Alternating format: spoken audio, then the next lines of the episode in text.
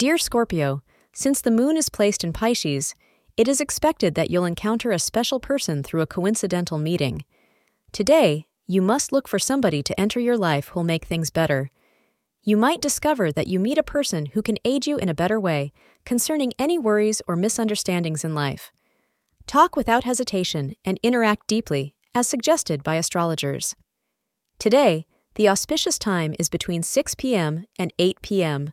The auspicious color for you is white. You will find that today there is quite a bit of harmony in your romantic and domestic life. You are feeling contented with your partner and are feeling affectionate and romantic. This has given you a warm and peaceful feeling inside.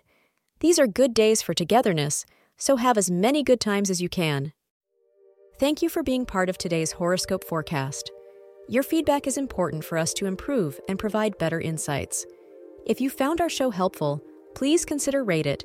Your support helps us to continue creating valuable content. Thank you for being here and see you tomorrow.